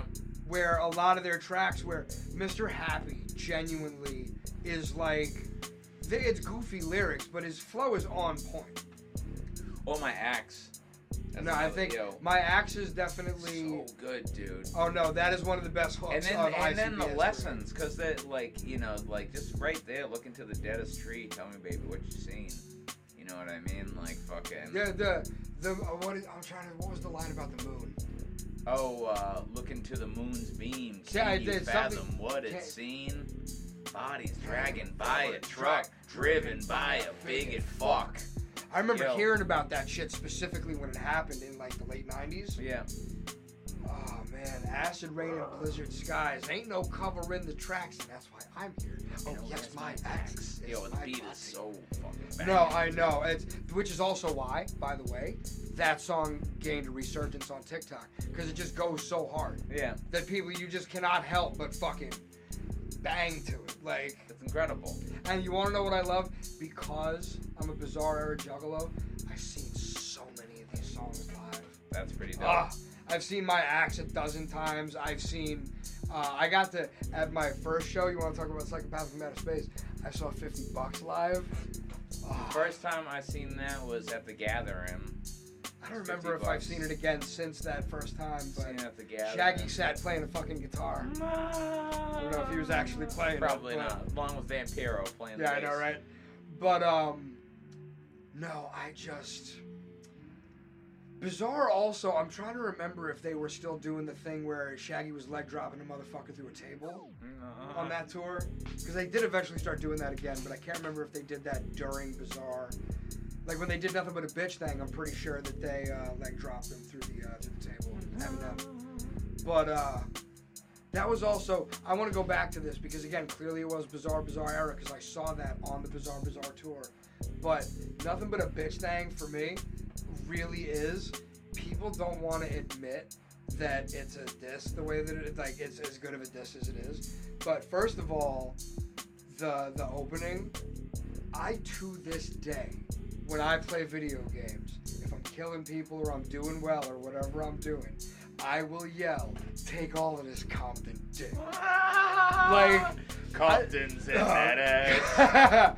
Bro, ah, you hurt me, dog. Tell my Dre, tell my Get on my lip like a milkhead. Like that shit was so, and the fact that they got Jamie to do that and he did it so well. Like, Yo. you think that he fucking regrets doing that? Yo, the, the way Esham would talk I bet he about does. how the way Esham would talk about how uh the, like Twiztid was to the bitches like fucking he's not he, he's not lying you know What? like I, I forget it might have been um uh Death of an Indie label in the like videos of text where it's literally just text on a screen but he was talking about like how more or less just how they were at the whim of like Jay like do every skit do every Right, you know, right, right. my butt who's who's fucking I uh, smell some Badussy. yeah yo uh, I don't know. I thought that. I think it was all consensual, but Well, like, no, but true, of like, course now, it but was, now that but- they, now that he looks back, he's probably like, damn, like fucking. I'm just saying, but What? no, that not only was that hella inflammatory, but I genuinely think lyrically. Now, granted, it's hard to stand up to Eminem lyrically, period. But I really do think that Jay's lyrics on that track fucking smoked him, mainly because I think that the shit that he was saying was more or less true. This Like might the be a hot straight take. out of Warren. Ah, bitch, you a joke. Sucking so much dick, your fucking lips smoke. I would say that this will be a hot take in the. Pull the gat on my dog. No bullets and nothing. I think that ICP won, like the dis, the bat, like they won. I, I don't they won the that. battle, but Eminem won the war because he's popular. Well, no, and so, so, that's like kind of more people heard the dick sucking Ken Kaniff skit, but if you were to dig into the actual beef, you'd be like, oh well, ICP won if you listened like track for track, yeah. because he just says arbitrary lines where ICP made a, a whole song like this Ah, is well, what but so happened, here's the thing. and it's catchy. I think you that what I, I mean? disagree with that, and I'll tell so you you why. think you would you say I Eminem? think. Well, no, I don't. I'm not saying I disagree with that part of it. That's that's not what I'm saying. What I'm saying is that Marshall Mathers was the name of the tr- was the track that was the namesake of the album. So that was a song everybody was gonna have their eyes on because that was how albums were back then. And Eminem was that rapper where everybody was like, "We're gonna listen to the whole album because I want to hear who you're talking about now." And on the song, on the album, that that basically he's talking about this is like I'm just Marshall Mathers. He did go out of his. Put it to you like this: you want this is why I Eminem. This is why ICP won, not because nothing but a bitch thing was better, which I think it was, not because. And, and a Juggalo could go to an Eminem show with no problem, but an Eminem show could not go to an ICP show for years. That is a a long time. That is a no, fact. No, I know. Yeah, you're not lying. There is no fucking word of lie. They would have got their asses kicked. And but Juggalos could go to an IC, Eminem, an Eminem show like nothing. But that's not even why. You want to know how you knew that the fucking ICP won? Because they had Eminem so out of his fucking feelings The number one, they made the whole thing, first of all, predicated on them being gay. Y'all are just fucking faggots. Yeah. And not even just on the fact that that's what they were saying in the lyrics. He actually st- he broke the rhyme scheme. Slim Anus, you're damn right, Slim Anus. I don't get fucked in mine like you two little flaming faggots. That doesn't even rhyme. Yeah. That like That shows He a lot re- of emotion. that's my Yeah, point. he really came yeah. that much out of his fucking feelings to be like, what the fuck did you? I ain't no fucking faggot. Yeah. Fuck you. You're a fucking faggot. fuck you. You you're a faggot. You suck dick. You suck my friend's dick. You're right. Yeah, they made Wait a it- minute, don't run. What's up with that? I just want to give you the 300 bucks back. Yeah. But you gave the Twiztid so you can open up they show, you little pussy asshole. Yeah. Like, that to me, because I've seen that video, that is one of those things where it's like, it's hilarious. I remember, I can't remember if it was Class or McNasty or one of them, like, you know, homies uh, from back in the day, was telling me they did a show in Linkin Park when they were just, just, just starting. Shit. like like Chester Bennington, Mike Shinoda, Linkin Park, wow. and like again, like they just got started, and it was like right before they blew up. And it's like sometimes that happens. You just meet somebody or play with somebody that happens to fucking hit the main vein. It doesn't always happen, but sometimes it does. And in Eminem's case, it really was one of those things where just, I think from an authenticity point of view, because you want to know what? I again, it'll never not be impressive to me the people that ICP has worked with. Ice Cube did a track with ICP for free after after Violent J said on a Riders track. I'm looking at the Goodyear blimp and it reads Ice Cube's a bitch. Uh-huh. What? Wait a minute. Like Jay has al- obviously always been like that legit motherfucker. Where at a certain point you just can't deny what it is that they've done because they literally were just like, nah, fuck you. We're gonna do it our way and we're gonna do it, and they did. Like, they, you really can't deny that level of like because technically speaking when it happened with the grateful dead if you want to make that correlation rock and Which roll is was always rock and bad. roll was an older style of music. Guitars and singing and this and that older style of music. Hip-hop's only 50 years old. They've been playing fucking songs on the banjo and on the guitar and on this and that. They've been playing songs like that for fucking ever. So rock and roll is very much a thing that rap? Now, granted, ICP does a good amount of singing and a good amount of creative songwriting. However, at the same time, by and large, they are rappers. And so at that point, rap is this medium that I really don't think people appreciate that it is technically as new as it is. Where, like, somebody like me making the kinds of songs that I do, like Single Dad or whatever, you know what I mean? Excuse me, there's only so much had to happen for there to not only be that song to be made, but then for there to be any kind of a fucking audience to receive it. But it like it is out there now.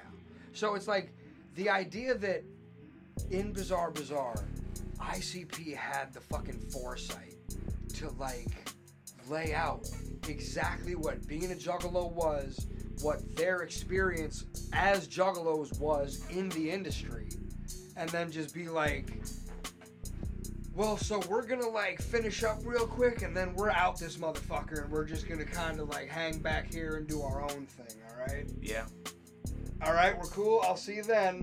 Well, because really, I, I never really thought about it that much until just now, but Bizaar Bizzar, again, was technically speaking the peak of their fame in a lot of ways. And then following that, with Hell's Pit, with uh, Shangri La and Hell's Pit, that was when the gathering started, so that was when the transition began. That was when things were starting to move into what, you know, like spreading out, like really being able to, you know, grow the family.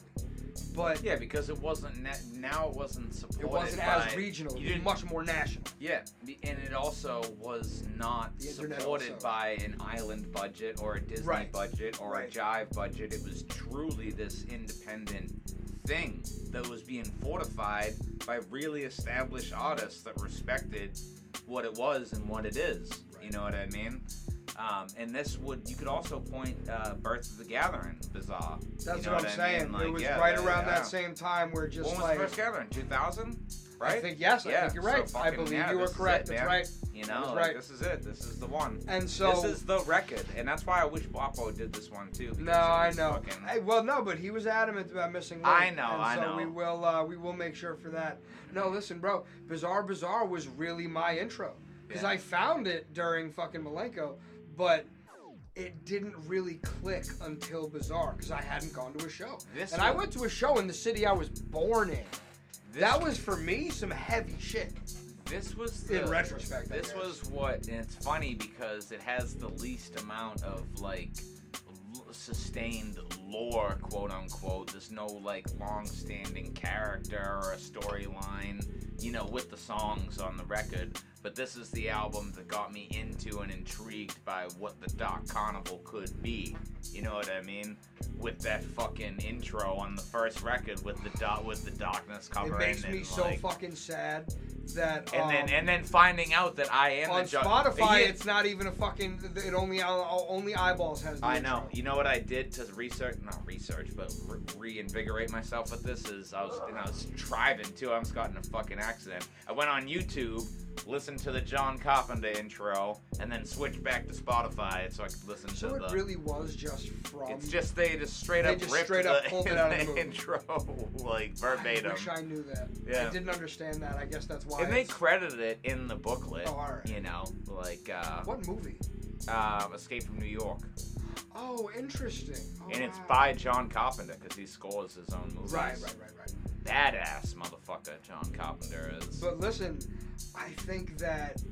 Uh, But yeah, this is my album too, man. It's very we're very similar in a lot of ways. Like this Yeah, is the one no, that like, like, and it's so funny that started was, going to shows and just realized because I wouldn't go to shows for another four years. I didn't go to my first show till Hell's Pit. When I went to my first show in Bizaar Bizzar, it really made me start wanting to in, interact with more juggalos. I was like, these are my people. I need to fucking be friends with all of them. Oh, that's what happened as soon as I went. and so I started getting know? on the internet more, and juggalos again. We are wily, crafty motherfuckers.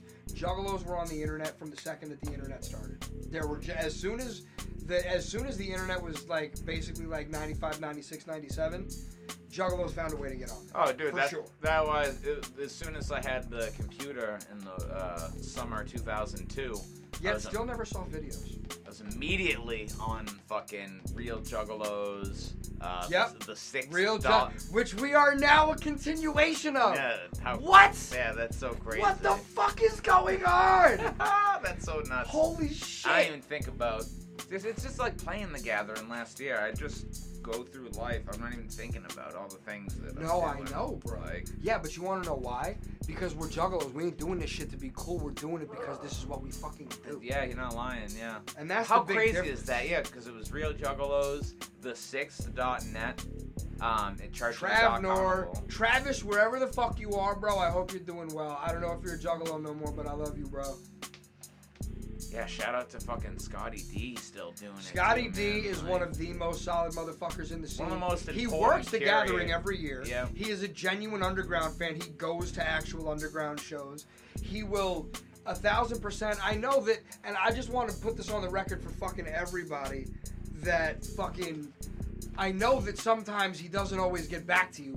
He's fucking very busy, and a lot of people seem to think that he can like do. slighted or whatever, but yo, I saw- I think that some people are, and I just want to make it clear. Nah, he's the he man. would He's literally. just- He doesn't care if you're fucking famous or if you're popping or not. He doesn't give a fuck about that. I promise you. yeah. It's just like I've seen some of the messages the Juggalo News gets.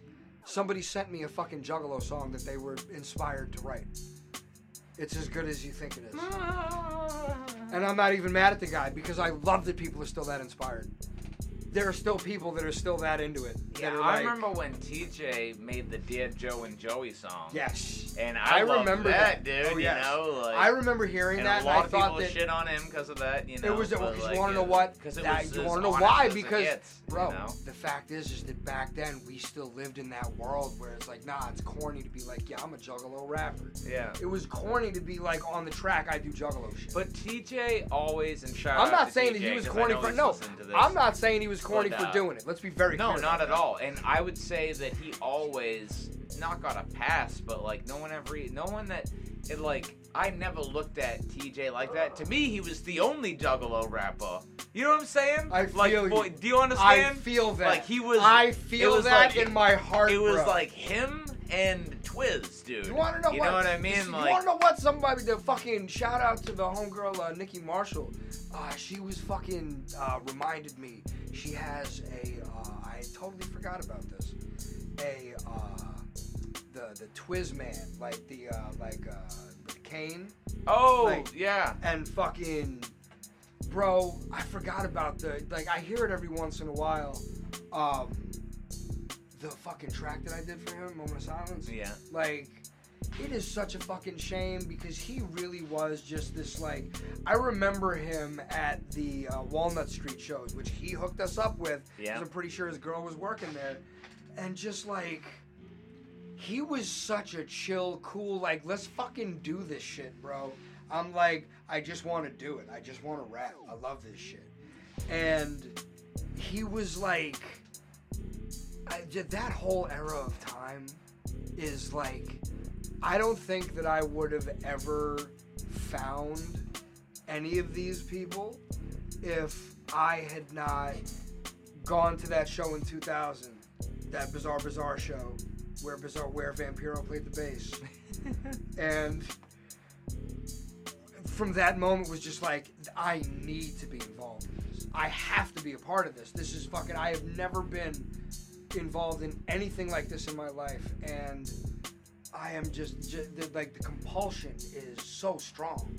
Like even this much later, where it's it you know in some ways it has been difficult, but in other ways it's also been difficult just because certain things just happen the way they did. But one way or another, I like it's it's wild to me, bizarre, bizarre, having just this like it really is still such a far-reaching project where it makes sense that that was the one where they tried to be like, let's get this on TRL and let's like go to the fucking moon. Well, yeah, because they it was you know it's two and a half hours long. You know, fucking when you put them next to each other and fucking. Well, yeah, but also how many of that? That's what 15 minutes of silence, 20 minutes. So it's two hours long, and in But- that two hours there is something for everybody. Oh no, You know. I, I could not agree more. It's really like the the the, the disparity of uh, as- oh and like uh, I'm actually kind of sad because we won't go into why exactly, but so I uh, had to leave the uh, three headed monster show early, hmm and I'm sad because Jay did his verse from Cherry Pie, Nice. and then Esham did his.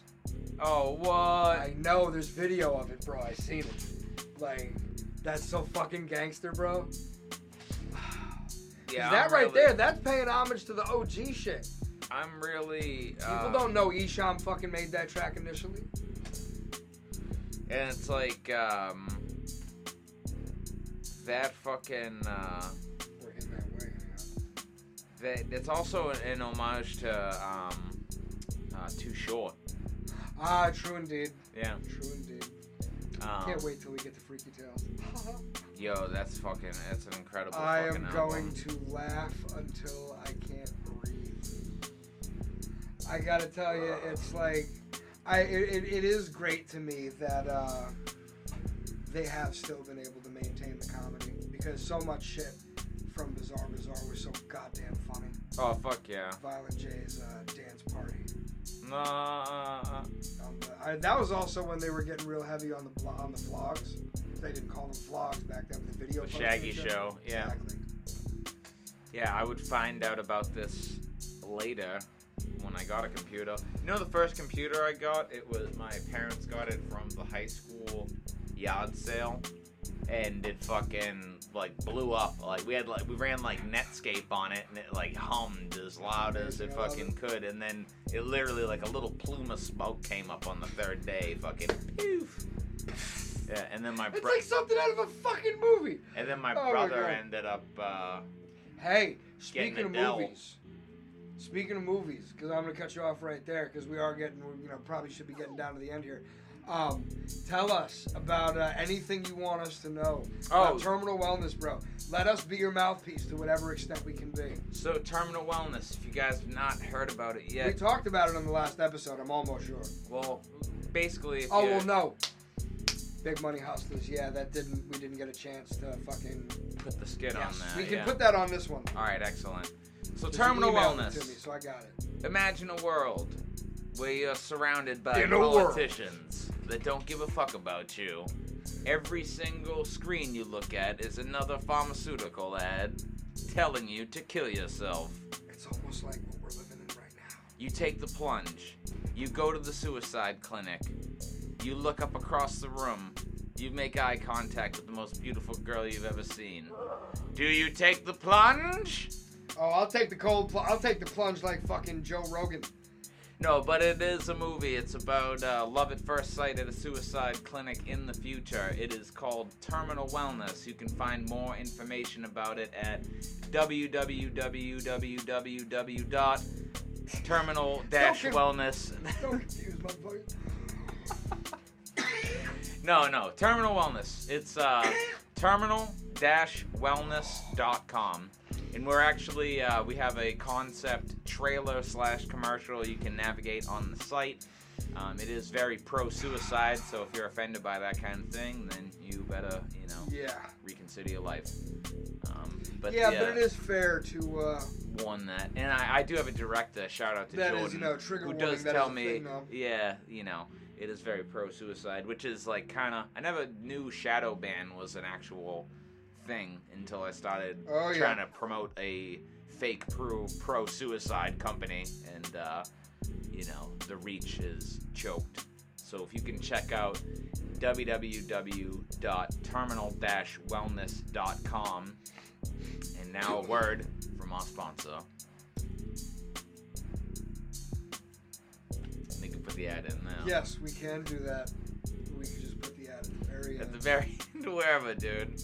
I think that would be no, because that that makes the that now word from our sponsor silly and awkward, which is fun. But yeah, no, silly and awkward like that fucking coughing fit that I just had. Oh my lord. Yeah, um, terminal-wellness.com. Uh, it really is. Uh, you got to check out what's already out there and the stuff that they're going to be doing, the stuff that I know is in the works, stuff that I, I cannot wait to see come to fruition. You can become part of this. Like, you can be a producer.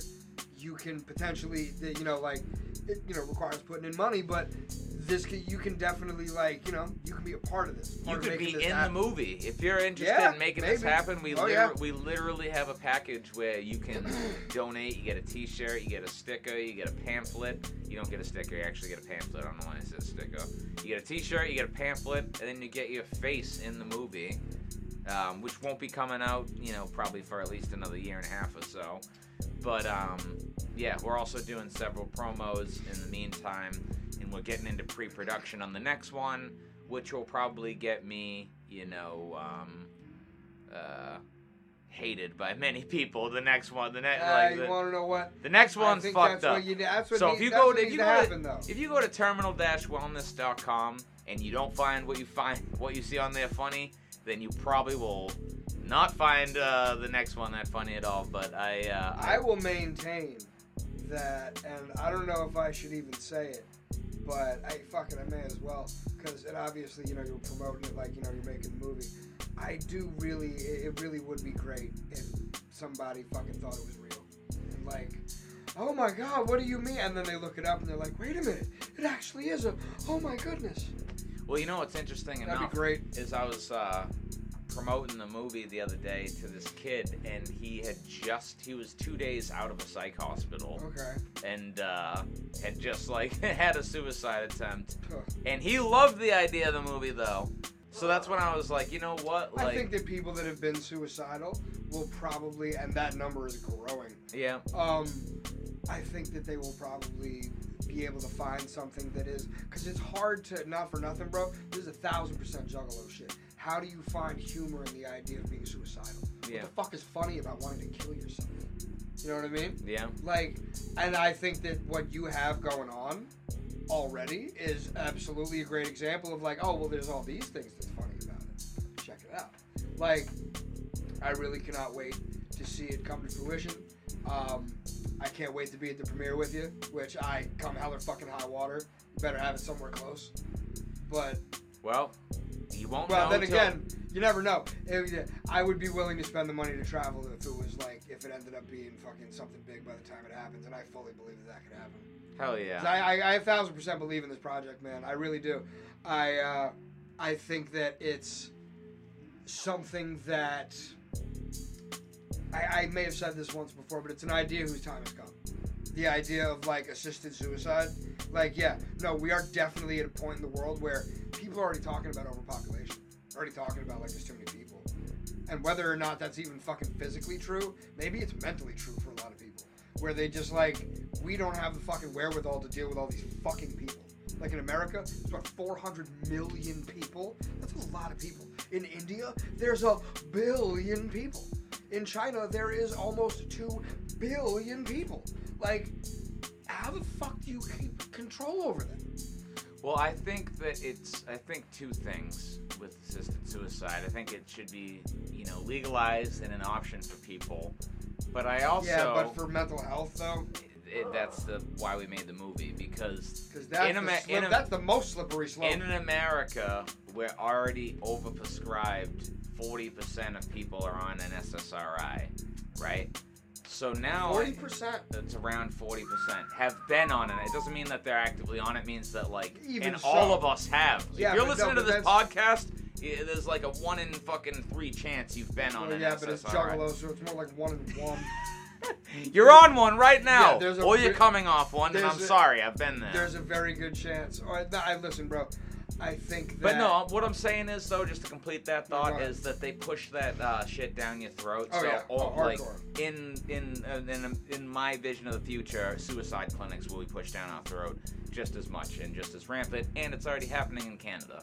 You know, so I if think there's that, money you to know, be made, It's I think actually I kind think of a that, shame because I you think wanna we would know, see. I think we would see franchise suicide clinics in America before we see Bro, nationalized healthcare in the a fucking anti- you know, applicable way. the anti-pharmaceutical crowd just took a big fucking sloppy hit in the way of Russell Brand. Yeah. Bad news, bears. Like, it could just be like I know there's a lot of conspiracy mill, like oh it's because he's going after big pharma and whatever, but a lot of people are going after big pharma and being open. Like Joe Rogan openly is like, we know what the Sackler family did. We know that this is what you know what I'm saying. Yeah. and he's got this huge, you know, audience bigger than Russell Brand's. So I don't think that's true. But yeah, Russell Brand's got some real bad sexual allegations against him now, and that was his whole thing. Was he was? It's funny because I could totally, if you watch his interviewing style and you watch his being a guest on an interview podcast style, I can see him being a rapist. He is real fucking pushy Yeah. like real pushy. And it's funny because that's also kind of been always his persona. And I used to think of him as a really, really funny, talented guy. But I will also say he was somebody that I never knew anything about the actual person. I never thought that deeply about it. But like, just the anti-pharmaceutical crowd, like I said, they took a pretty bad hit in, in the way of him lately.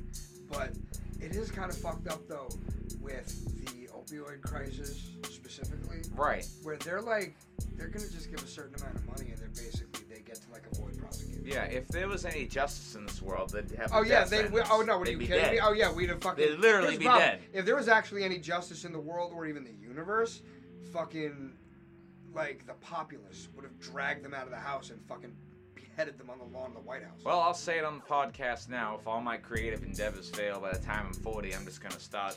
And, and if nothing works, I'm just gonna do an insurrection against, uh, you know, people like the Sackler family, and then uh, Word. company, I'm- companies like BlackRock. I'm that, just like, about. Well, I was gonna say I'm just about forty, but Yeah. here's the problem: is that number one, we just set it into a microphone, so that's a problem. Now I'm convicted. I have to do it. Yeah, I know, right? But um, also, it's the kind of thing that would require a lot of like a lot of planning or forethought, where it would all just have to happen at one time.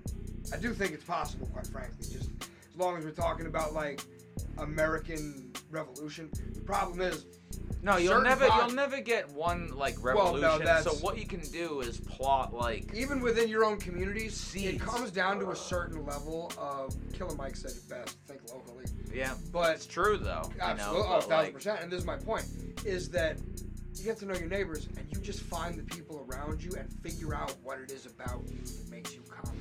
Because we all have something in common with everybody. Yeah. There's always something there, and then it just comes down to how decent of a person are you or are they.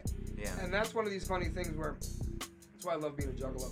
Being a juggalo is one of these things where you look like a fucking ass backwards retard, and in a lot of ways you are, but you are still this more sensitive and thoughtful person than a wide uh, swath of the population, which I think has become true in when you just look at the world now and you find out that juggalos, we've been tolerant the whole time. yeah.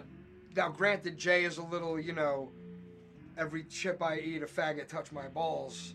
Yeah, that's a little. But again, like I said, if you know enough about the history, you know why it's understandable that he would feel that way. In any case, he like they are still these like to have been able to be the creators of this like we got love for everybody, every gang, every soul, every color, every religion. We don't care who you are. Every fucking body's welcome at the carnival. And I think that that's true. Like I realized this um, at the uh, the Portuguese festival, the Holy Ghost, the Festa in uh, West Warwick. Which, bro, you know Jess Jekyll, right? right. I, You gotta come with us next year, bro. Get paraded through the fucking city of West Warwick. All kinds of Portuguese people taking pictures of you and fucking taking video while you're on a fucking float, just dancing and fucking drinking. It's amazing, bro. It's incredible. But I realized something because they had like an actual carnival, you know, like some rides, you know, carnival food, which is great. They had the fucking fried dough. Put maple syrup on it. No, I nobody ever thought to do that before. It was fucking stupendous. But I realized this that the carnival itself, like, I don't think that people really understand how profound it is. The idea of not even just the dark carnival, as it, as it were, but the carnival where like every culture, every community, religious obviously, not religious, you know, just like family, school. There's all these, you know, the different get-togethers, but like festivals, the carnival, Saturnalia. We've talked about this. Like, it only comes around every so often. The Portuguese festival, that one, it only happens once a year.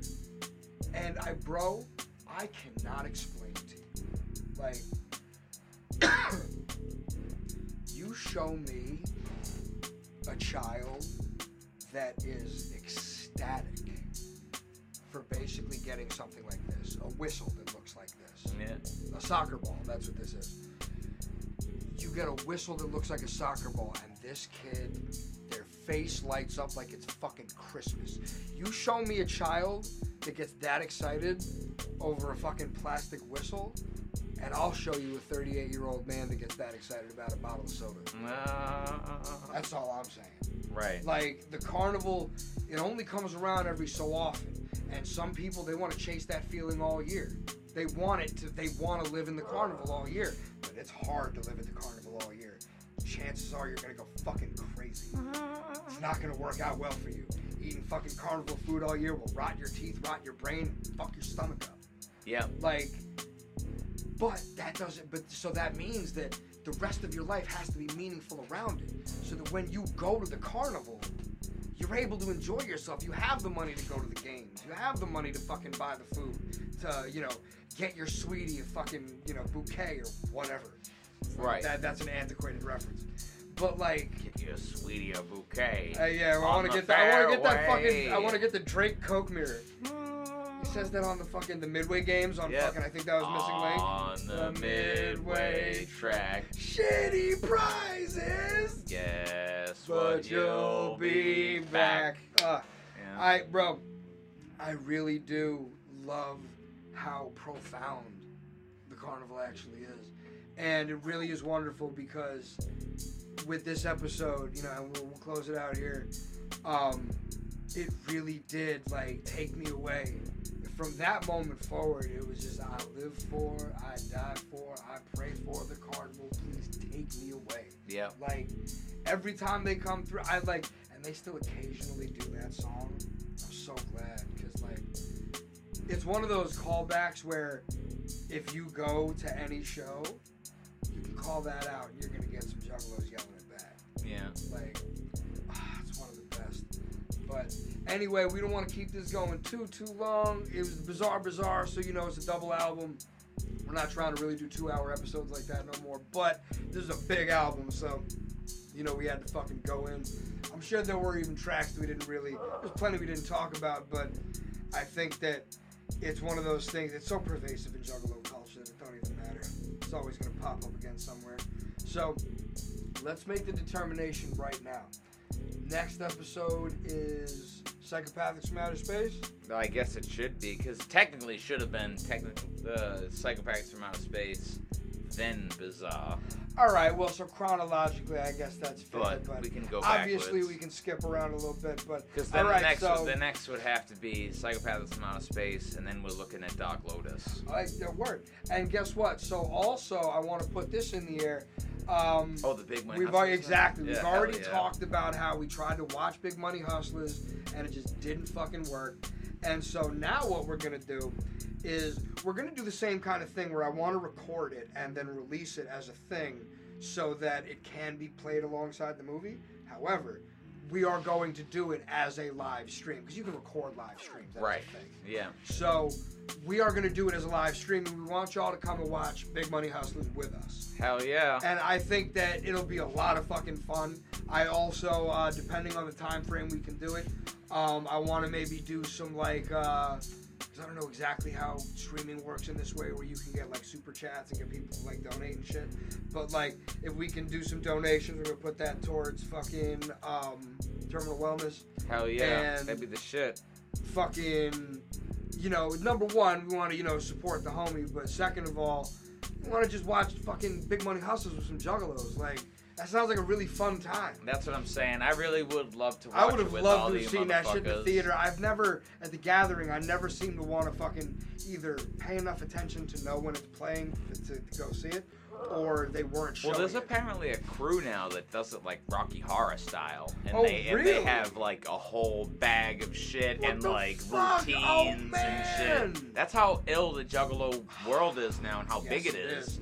I, Because I remember somebody somebody broke that down so to me, much shit and now that was that years I ago. didn't see. So that was years ago. So now like these Later. people, whatever crew it is, have been Right. doing it for like ten years. That's and I, guarantee. I need to see it. how ill would that Need- be? Are, are you kidding me? Yeah. If you, you just said big money, uh, big money hustlers, Rocky Horror style, I guarantee that there's gonna be shit that they're gonna say that I'm gonna say, and I'm not gonna know that they said I just want to know what they do when uh, Sugar Bear's themed because they have to. If have they don't yell out, no, no, no, no, no, or have somebody that actually has a fucking. We need to come up with some ill shit for when Sugar Bear's theme plays for uh, for Well- when we do the stream. Well, listen, along. I mean, ah, see, again, if you can get Vicky to come over here, she can play Baldur's Gate, and then we can drink yeah. and fucking. Because if we do, Dude, last Not time even- I no, did listen, last time not I even did a out- Big not even liquor, 'cause Hustlers if we did- game, if we I did fucking liquor, I would die. all over no, if we friends. did liquor, I would die. But 'Cause if it we did doesn't work. shots of, if we did shots of beer with sugar beer, beer. then fuck you. You ever done a power hour, motherfucker? You kidding me? That shit'll knock your ass sideways. I'm and down. speaking- but yo, big, big Money Hustlers view along party. We're, doing we're gonna have to figure along. out the date, but Yeah. so it's September 28th today. Probably gonna release this within the next day or so, because I think that may as well just be the fucking format. I don't give a shit. Um, I thought you were doing it on Mondays. yeah, I was, but then, and this is the fault of nobody. Um, we kind of fell out of sync with uh, having episodes pre-recorded, and I based the, based on the fact that we are continuing to get the same the, the the response.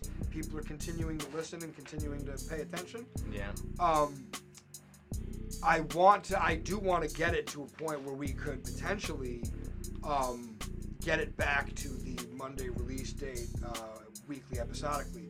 But it's much more important, I think, that the episodes just get out. And I also do think that a good amount of people, uh, based on download counts, a decent amount of people have the notification set, which that's something you can do.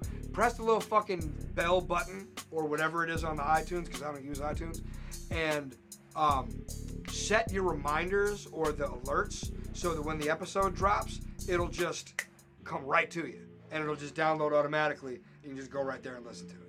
Oh, And- and, uh, when you do check out Terminal Wellness, uh, terminal-wellness.com, um, that YouTube video link, if you could go ahead and subscribe to the channel, Yes. then you'll be, because the next sketch that we're doing, we're dropping exclusively on YouTube.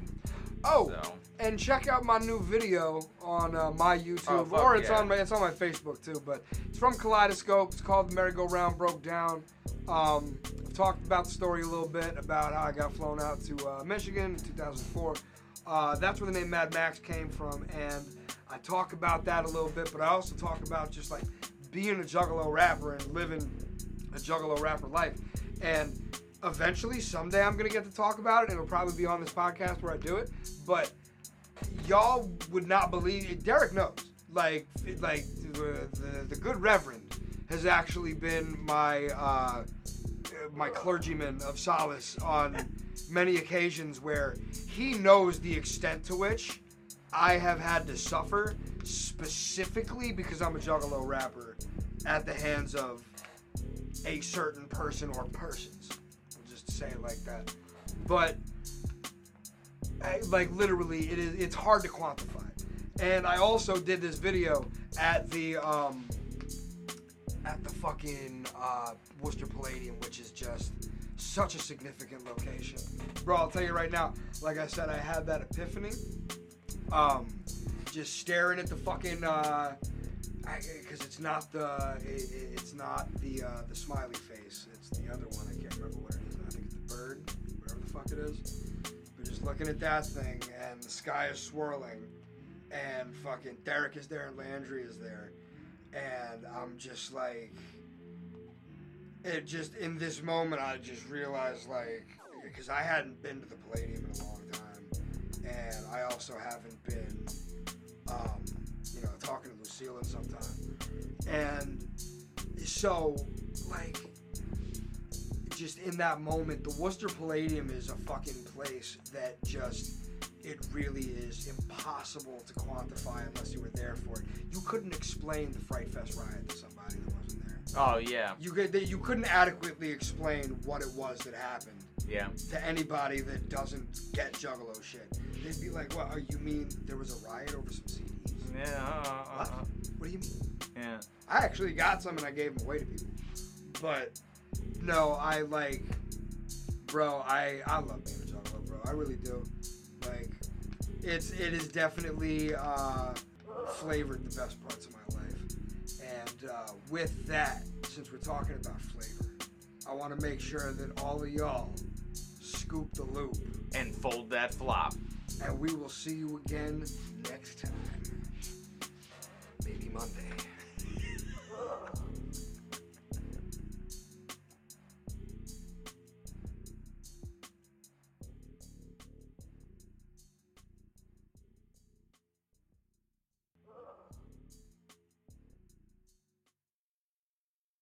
Twenty million Americans suffer from depression. 80% of those recover with treatment, but there are 20% that continue to have unresolved symptoms. Have you exhausted all medications and therapies to combat the suffocating thoughts? Do you suffer from a terminal illness, severe mental health disorders, or just a chronic substandard of living? Has life taken away every precious thing you've ever known? Do you find yourself asking if you have ever been truly capable of happiness? If you feel it's time for it all to just stop, then it's time for Ascension. You can finally relax in a family friendly environment without the burden or worry of who will clean up the mess you'll leave behind. Since 2033, Ascension has been proud to offer the most comfortable, convenient, and affordable permanent solutions in the industry to all those desperate enough to qualify.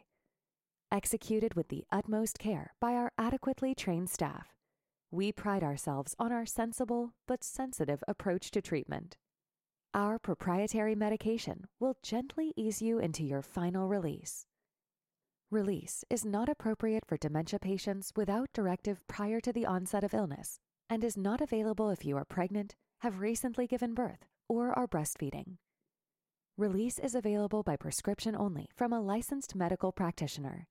Talk to your doctor to see if Ascension Terminal Wellness is the right decision for you. For some people, when it's all too much,